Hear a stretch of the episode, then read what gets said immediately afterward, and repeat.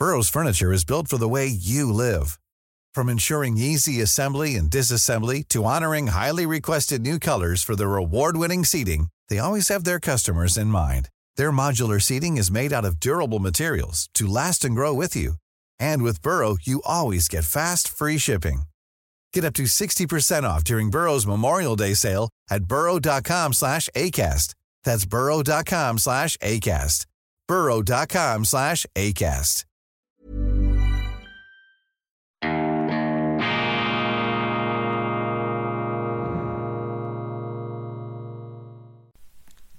Grüezi miteinander, ganz herzlich willkommen, meine sehr verehrten Damen und Herren, bei Weltwoche Daily. Die andere Sicht, unabhängig, kritisch, gut gelaunt, schweizerische Ausgabe am Dienstag, dem 15. November 2022. Ich bin ganz euphorisch, enthusiastisch, begeistert wieder zurück in meinem vertrauten Biotop. Natürlich, es war hochinteressant und lehrreich, in Japan äh, ein paar Tage verbringen zu dürfen und dann natürlich auch der Ausflug in den Südschwarzwald zur Hütte des Philosophen Martin Heidegger. Das ist eben tägliche Horizonterweiterung, meine sehr verehrten Damen und Herren, die wir Ihnen, äh, die wir Ihnen hier ähm, präsentieren dürfen. Aber ich bin jetzt ganz froh und äh, bei mir selbst hier wieder im Institut für fortgeschrittene Gegenwartskunde und ich freue mich, dass auch Sie heute wieder dabei sind. Wir haben ja sehr, sehr erfreuliche Zahlen. Ich habe gehört, über drei Millionen Views für Weltwoche Deutschland im Monat Oktober und auch unsere Website Weltwoche Online erfreut sich sehr großer Aufmerksamkeit. Vielen herzlichen Dank dafür. Ich habe in der Zwischenzeit eine Reihe von Zuschriften bekommen, auch sehr kritischen Zuschriften, die gesagt haben, ja, bei dieser Impfkritik, da bist du zu weit gegangen, Köppel. Und in der letzten Weltwoche hat der Immunologe Professor Beda Stadler hochgeschätzt, hochgeschätzt von mir, eine kritische Breitseite lanciert gegen die Weltwoche, gegen mich und auch gegen die Berichterstattung von Philipp Gut. Und ich finde das eben richtig, das ist Diskussion, das ist Rede und Gegenrede. Wir bemühen uns ja nicht in allzu engen Unterhosen herumzulaufen da, sondern eben diese Debatte zu ermöglichen. Trotzdem halte ich an meinem Standpunkt fest, Kritik, ich war vermutlich noch viel zu zurückhaltend in der Kritik an dieser ganzen Impfmafia und der Impfdespotie. Denn so etwas habe ich noch gar nie erlebt, dass der Staat auf der Grundlage nachweislicher Unwahrheiten da einen Despotismus aufgezogen hat, ein Regime der Freiheitsberaubung und auch der Diskriminierung, ein Apartheid-Regime gegen Ungeimpfte. Entschuldigung, das war es. Das kann man nicht einfach so abnicken. Da darf man sich nicht leichtfertig abtischen lassen. Und das ist das, was ich beanstande. Ich bin kein Immunologe, ich bin kein Mediziner. Mir fehlen hier auch die Fachkenntnisse um nun im wirklich äh, naturwissenschaftlichen Bereich den Wirkungsgrad der Impfungen einschätzen zu können. Ich bin auch selber geimpft und nach meinen Empfindungen, also allerdings würden es meine Kritiker vielleicht anders sehen, nach meinen Empfindungen habe ich keine Nebenwirkungen bekommen, scheint mir auch nicht aufs Hirn zu schlagen, aber eben wenn Sie einen Cedric Wermuth fragen oder andere, dann würden die, Ihnen die vielleicht andere Auskünfte geben. Ich fühle mich sehr wohl ich äh, habe den Eindruck, ich sei im Vollbesitz meiner körperlichen Kräfte, aber hier geht es ja nicht um meine persönliche Befindlichkeit, sondern es geht darum, auf der Grundlage von welchen Erkenntnissen hat der Staat gerechtfertigt, dass er wesentliche Teile unserer Gesellschaft vom Leben, vom sozialen Leben ausgeschlossen hat, mit der Folge nicht nur psychologischer Art, sondern natürlich auch wirtschaftlich. Da sind Existenzen ruiniert worden. Da ist auch ein gesellschaftliches Klima erzeugt worden, das es nicht geben darf in der Schweiz. Und hier setzt die Kritik der Weltwoche ein. Wir haben immer gesagt, es hat viele Mediziner gegeben, die darauf hingewiesen haben, dass man diese Impfungen nicht überschätzen dürfe. Aber, das ist der entscheidende Punkt, man hat behauptet, mit der Impfung sei man 100% geschützt vor Ansteckung und auch vor Weitergabe und auf der Grundlage dieser Erkenntnis, die sich nun als Scheinerkenntnis, als Lüge entpuppt hat, auf der Grundlage von dieser Lüge hat man dieses Corona-Regime, diesen Corona-Despotismus aufgezogen, auch in der Schweiz. Und das braucht nun eine sehr kritische Hinterfragung und es braucht da auch eine Vehemenz der ähm, Kritik, denn äh, man muss jetzt wieder an einen Punkt kommen, wo man ehrlich diskutieren kann. Und das ist noch nicht erreicht. Das zeigt zum Beispiel auch folgende Meldung, äh, die wir auf Weltwoche Online gebracht haben. Hubert Moser, Trauerspiel um Corona-Impfung.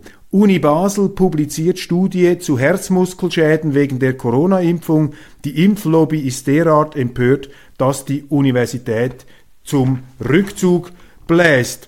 Es geht hier darum, dass eine Studie von ähm, Professor Christian Müller der Uni Basel zum Schluss gekommen ist, dass es eine Häufung gegeben hat mit eben diesen Herzmuskelentzündungen. Das ist keine Bagatellerkrankung, die man von einer Impfung bekommen kann. Daraufhin hat sich äh, die entsprechende Bundesstelle Christoph Berger, der Impfverantwortliche, gemeldet und gesagt, ja, diese Studie sei da nicht ausreichend auf Herz und Nieren gegengeprüft worden und da ist nun äh, plötzlich die Uni Basel beim Relativieren dieser Studie angekommen. Auch der Studienleiter hat sich da jetzt in die Defensive drängen lassen. Und unabhängig jetzt der fachlichen Beurteilung dieser Studie sind das doch Vorgänge, die einen stutzig werden lassen. Denn warum bringt die Universität diese Studie?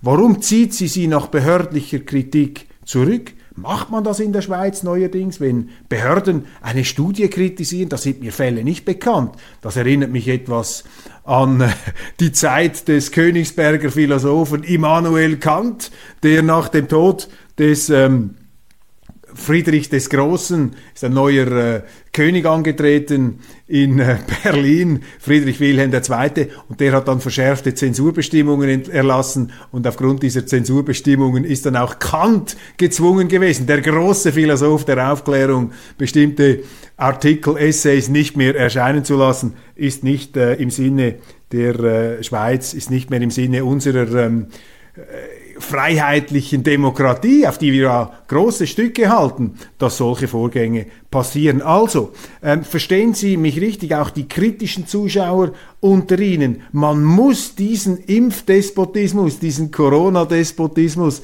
den muss man kritisieren, selbstverständlich, damit wir wieder ein Klima, eine Offenheit haben, in der eben, in dem offen und transparent und pluralistisch über solche äh, Themen gesprochen werden kann. Und das ist ähm, in der Vergangenheit nicht der Fall gewesen. Haben wir Männerdiskriminierung in der Schweizer Politik? Das ist das Klagelied dass der äh, Ego-Optimierer und äh, Shootingstar, der ewige Shootingstar der Sozialdemokratischen Partei, Ständerat Daniel Josic, nun intoniert hat, darauf sich einschwingt. Er sieht sich als diskriminierter Mann einer Frauenverschwörung in seiner Partei und deshalb sehe er sich genötigt, ich kann nicht anders, ich stehe hier, sieht er sich genötigt, Daniel Josic aufzubegehren. Hier sozusagen der Schmerzensmann stellvertretend für alle anderen Männer, um sich aufzulehnen gegen die Herrschaft der Frauen in der SP. Und es gibt tatsächlich Leute oder es soll Leute geben, die Daniel Josic dieses Märchen auch noch abkaufen. Aber immer wieder interessant, wie Politiker versuchen, ihre ureigenen Interessen zu tarnen, einzukleiden ins Gewand der allgemeinen Vernunft, hier sich zu einem Winkelried der diskriminierten Männer zu machen. Daniel Josic, da haben jetzt die SP-Frauen recht, meine Damen und Herren, wenn sie sagen, Entschuldigung, das scherbelt gewaltig, Herr Josic. Ihnen geht es doch nicht um die Frauen, es geht Ihnen doch nicht um die diskriminierten Männer, es geht Ihnen einzig und allein um sich. Und man merkt die Absicht und man ist verstimmt. Das sehen Sie auch an den Berichten. Selbst die Josic-loyalen TA-Medien, andere Zeitungen, andere Portale, sie runzeln nun doch vernehmlich und merkbar die Stirn. Der entscheidende Punkt ist der folgende.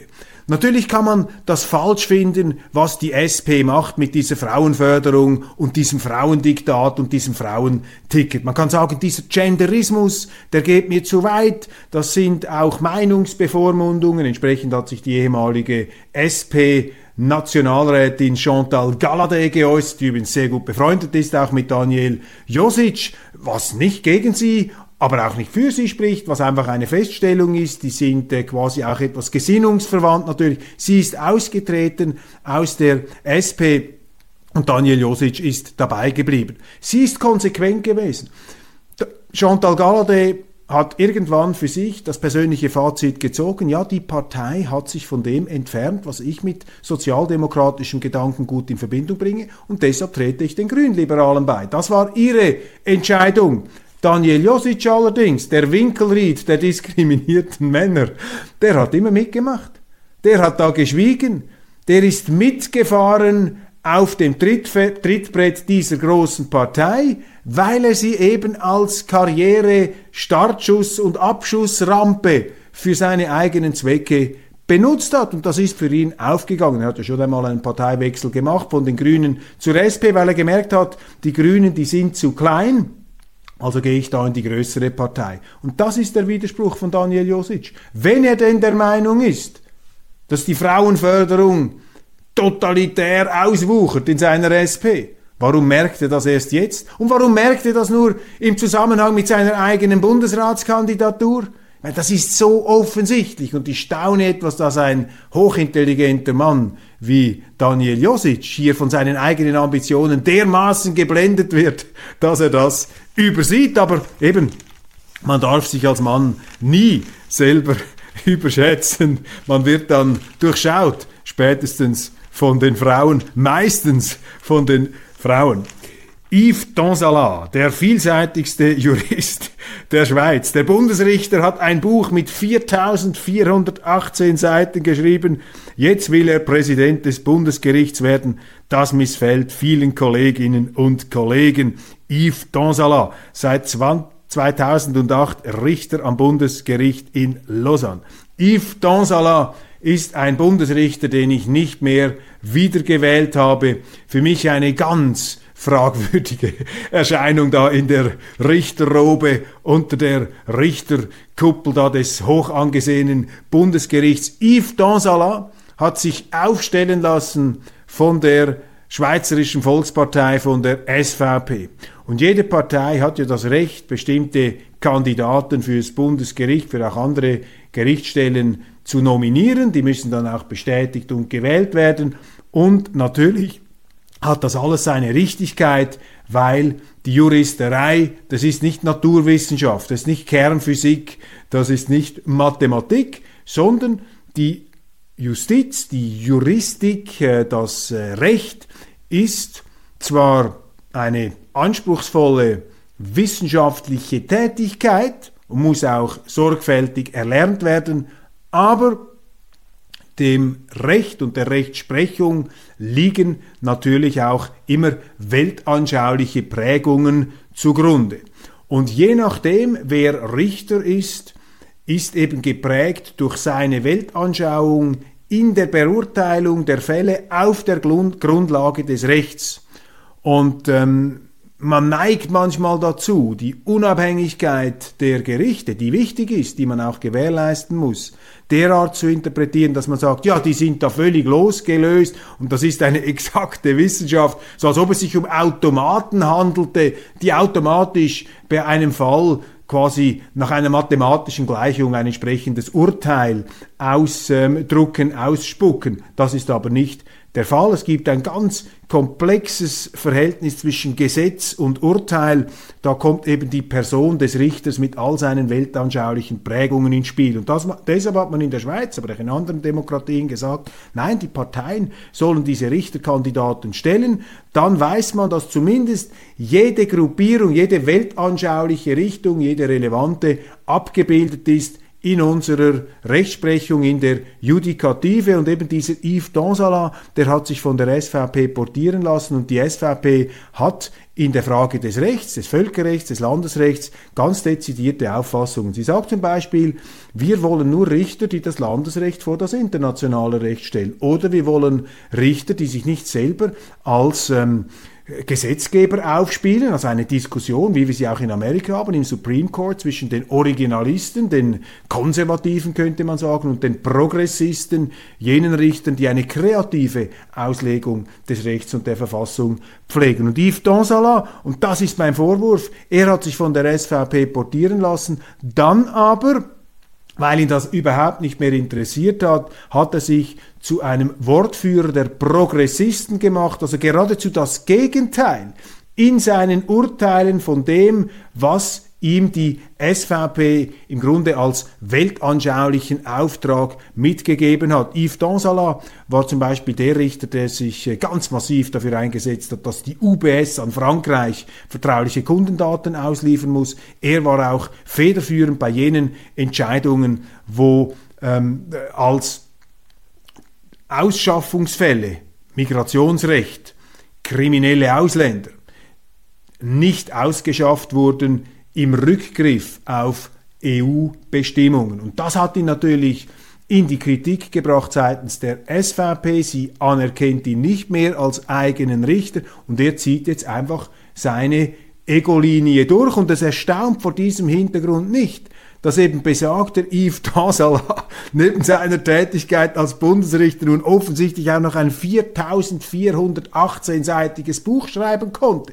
Und das hat nun sogar den Widerwillen seiner Kolleginnen und Kollegen ausgelöst. Als die SVP damals Yves Donsala kritisiert hat, waren alle Medien selbstverständlich reflexhaft gegen die SVP. Nun stellt sich heraus, dass vielleicht doch nicht alles ganz so in Ordnung ist bei diesem Richter, wie die Medien damals dargelegt haben.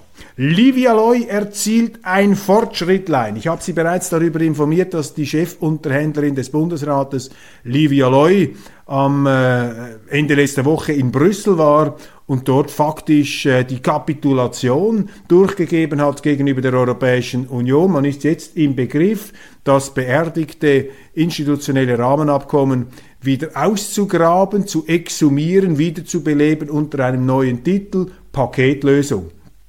Immer aufpassen, welche Etiketten da ausgewählt werden.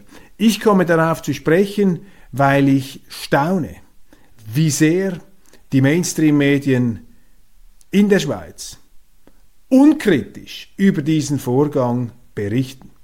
Ein Fortschrittlein. Also die NZZ, das ist der Titel der NZZ, die NZZ erachtet es als einen Fortschritt.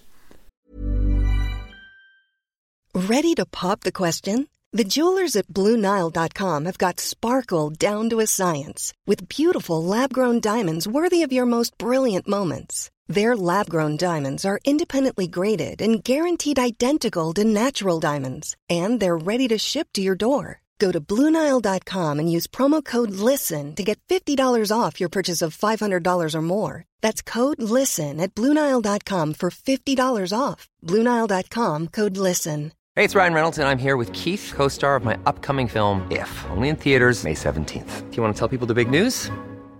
All right, I'll do it. Sign up now and you'll get unlimited for $15 a month in six months of Paramount Plus Essential Plan on us. Mintmobile.com slash switch. Upfront payment of $45 equivalent to $15 per month. Unlimited over 40 gigabytes per month. Face lower speeds. Videos at 480p. Active Mint customers by 531.24 get six months of Paramount Plus Essential Plan. Auto renews after six months. Offer ends May 31st, 2024. Separate Paramount Plus registration required. Terms and conditions apply if rated PG. Wenn die Schweiz einwilligt, dass die Europäische Union in der Schweiz künftig die Macht in die Hand bekommt, um Gesetze zu erlassen, Recht zu setzen. Im Konfliktfall, wenn die Schweiz sich dieser Rechtssetzung widersetzen sollte, dass das EU-Gericht, also das Gericht der Gegenpartei, das prüfen kann und dass man auch die EU ermächtigen möchte, gegen die Schweiz Sanktionen zu ergreifen, wenn sich die Schweiz nicht diesen Rechtsdiktaten fügt. Also ein Kolonialvertrag klassischen Zuschnitts, der hier der Schweiz aufgenötigt werden soll. Der Bundesrat scheint nicht die Kraft zu haben, dieser institutionellen Unterjochung, Einverleibung der Schweiz in wesentlichen Teilen unserer Rechtsordnung entgegenzuwirken. Und führende Schweizer Medien wie die Neue Zürcher Zeitung sind Feuer und Flamme für diese Kapitulation, für diesen Kolonialvertrag, sodass sie von einem Fortschritt sprechen. Für mich ist das kein Fortschritt, was hier passiert ist. Das ist das Gegenteil. Das ist ein Schritt in den Abgrund der Selbstpreisgabe. Wir werden noch viele Sendungen machen müssen, um die Kollegen entsprechend zu sensibilisieren. Mit Atomkraft am günstigsten zu Netto Null, wie die Schweiz bis 2050 klimaneutral werden kann. Auch dies eine Schlagzeile aus der Neuen Zürcher Zeitung. Ich bringe sie hier, um gute Nachrichten zu bringen in der Schweiz, in Deutschland der ideologische Beton gegen die Kernkraft löst sich auf. Das Churer Bistum lädt aus den Bestsellerautor Markus Krall, seines Zeichens CEO einer deutschen Firma. Er werde wegen AfD-Nähe ausgeladen. Nun, jede Organisation hat ja das Recht, Leute, die sie eingeladen hat, auch wieder auszuladen aber die Begründung hier scheint mir doch sehr, sehr fadenscheinig zu sein. Markus Krall, ich kenne ihn nicht persönlich, aber von ihm schon gehört, er ist ein sehr prononcierter Interpret des Zeitgeschehens, kommt von der konservativen, von der liberal-konservativen Seite, vermutlich ein früherer FDP-Sympathisant, der nicht mehr so ganz zufrieden ist mit der FDP, der sich kritisch äußert über die Geldpolitik Deutschlands, der sich kritisch äußert über die Migrationspolitik Deutschlands. Das mache ich auch. Und entsprechend werde ich vermutlich auch nie eingeladen vom Churer Bistum. Was ich schade finde, diese Umtriebe, dass man Leute auslädt, weil einem mutmaßlich ihre Meinung nicht gefällt, das ist für mich eine Unsitte. Und gerade im kirchlichen Bereich und gerade im Churer Bistum sollte doch die Meinungsvielfalt großgeschrieben werden.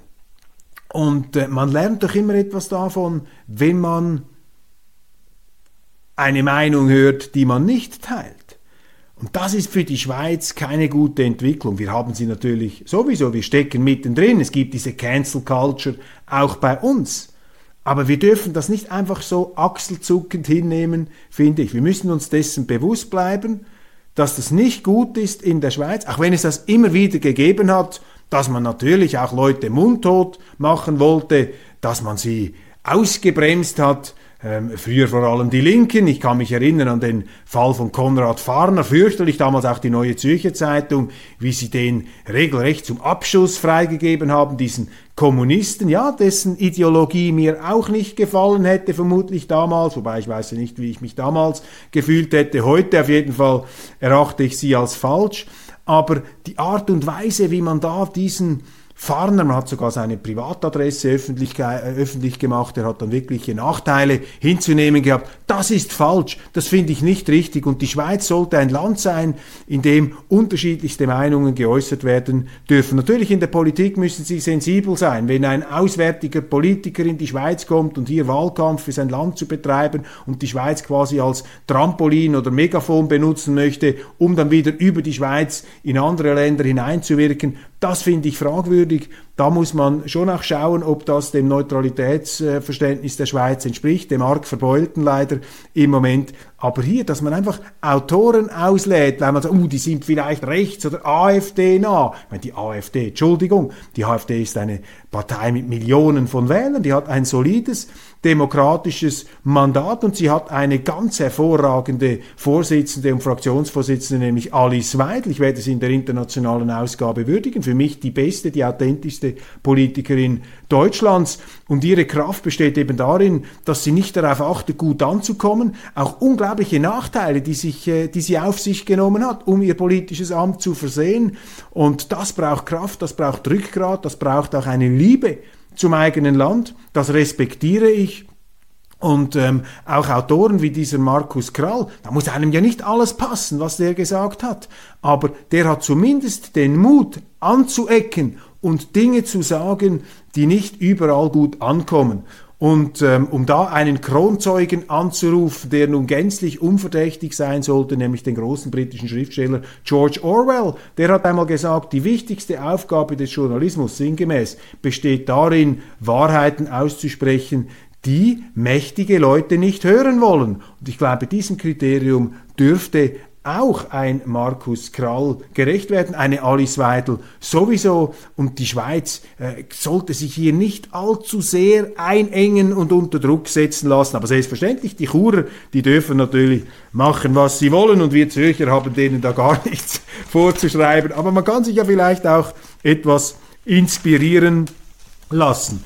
Doch nicht hier bei uns. Die gegenwärtige Flüchtlingswelle bringt die Solidarität an ihre Grenzen. Zum Beispiel in der reichen Luzerner Gemeinde Mecken, wo Anwohner ein Asylzentrum blockieren. Das kritisiert die NZZ am Sonntag ganz übel, dass da diese Meckener, eine der wohlhabendsten Gemeinden der Schweiz, wunderschön übrigens am Vierwaldstätter See mit Blick auf den Bürgenstock, diese Perle des Schweizer Tourismus, die ja gerettet werden musste von Katar. Vielen Dank Katar, dass ihr uns den Bürgenstock gerettet hat, weil die Schweizer nicht in der Lage waren, den erfolgreich zu betreiben. Also hier ein Joint Venture, ein touristisches zwischen Katar und der Schweiz, wobei die Katari den Bürgenstock, glaube ich, auch als Rückzugspalast äh, für sich gestaltet haben, sollte es einmal im Nahen Osten nicht mehr wunschgemäß laufen. Aber egal, auch das ist ja erlaubt im Rahmen unserer Gesetze und dieser Bürgenstock natürlich ein Luxusresort der obersten Hubraumklasse, das war es immer schon, auch unter dem legendären Hotelier Frey. Äh, Fritz Frey, glaube ich, hieß er, der die Stars noch eigenhändig mit seiner Vespa am Luzerner Hauptbahnhof abgeholt hat. Unter anderem Audrey Hepburn und Mel Ferrer, die sich verliebt haben bei den Dreharbeiten zu Krieg und Frieden, was dann wiederum eine interessante Parallele bildet zur heutigen Zeit. Leo Tolstoi, Krieg und Frieden, Russland, Frankreich, da sind wir wieder mittendrin. Nun also Mecken, dieses Mekka der Millionäre und auch der Expats, die sich das leisten können, da pflanzen sie nun ein Asylzentrum in einen Asylcontainer.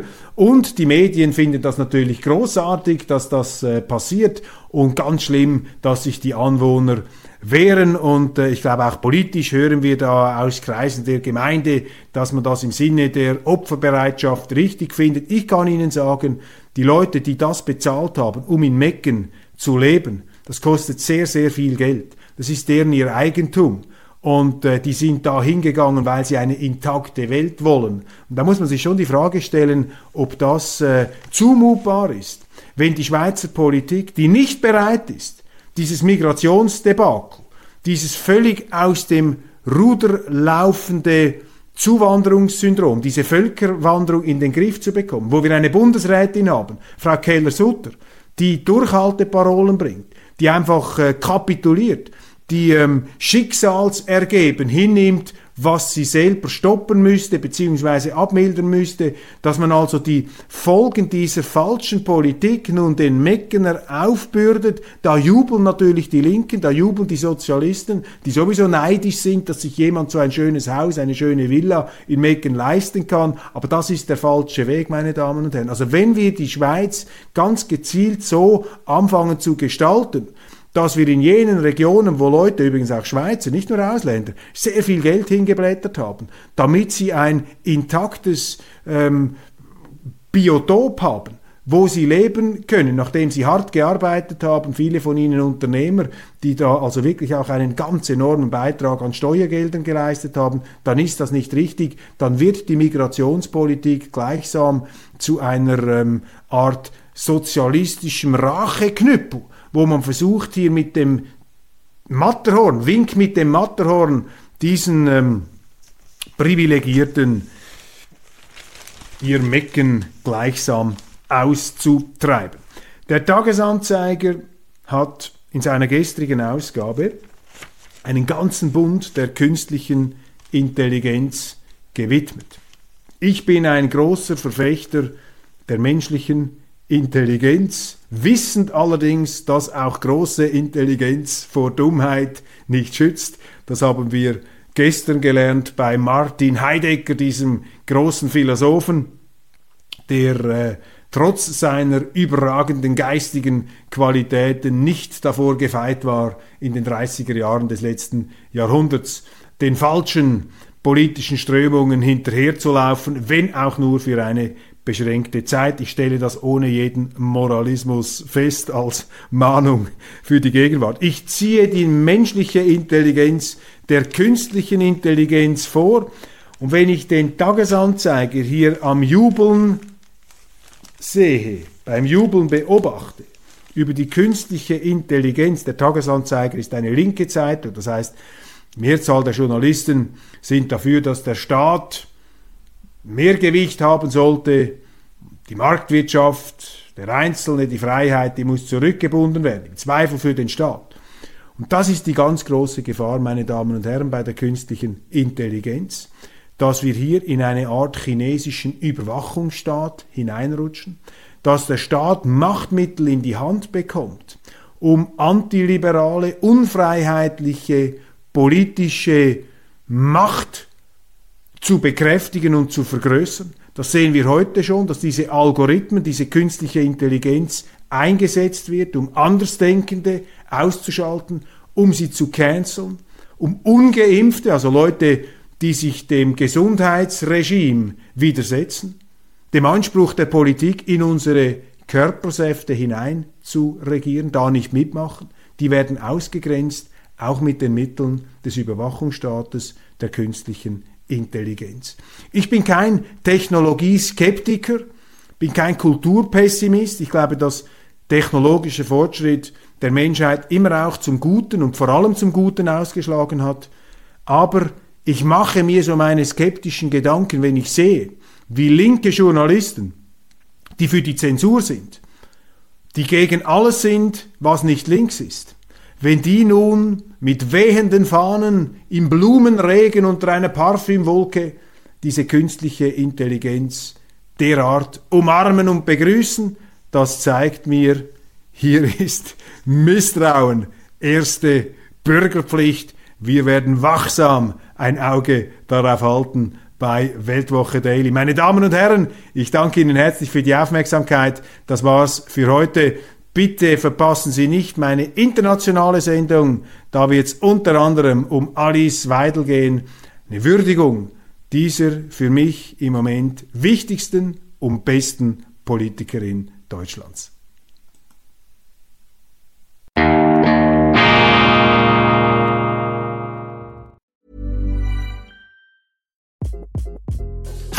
This is Craig Robinson from Ways to Win. And support for this podcast comes from Invesco QQQ, the official ETF of the NCAA. Invesco QQQ is proud to sponsor this episode and even prouder to provide access to innovation for the last 25 years. Basketball has had innovations over the years too. We're seeing the game played in new ways every day. Learn more at Invesco.com slash QQQ. Let's rethink possibility. Invesco Distributors, Inc.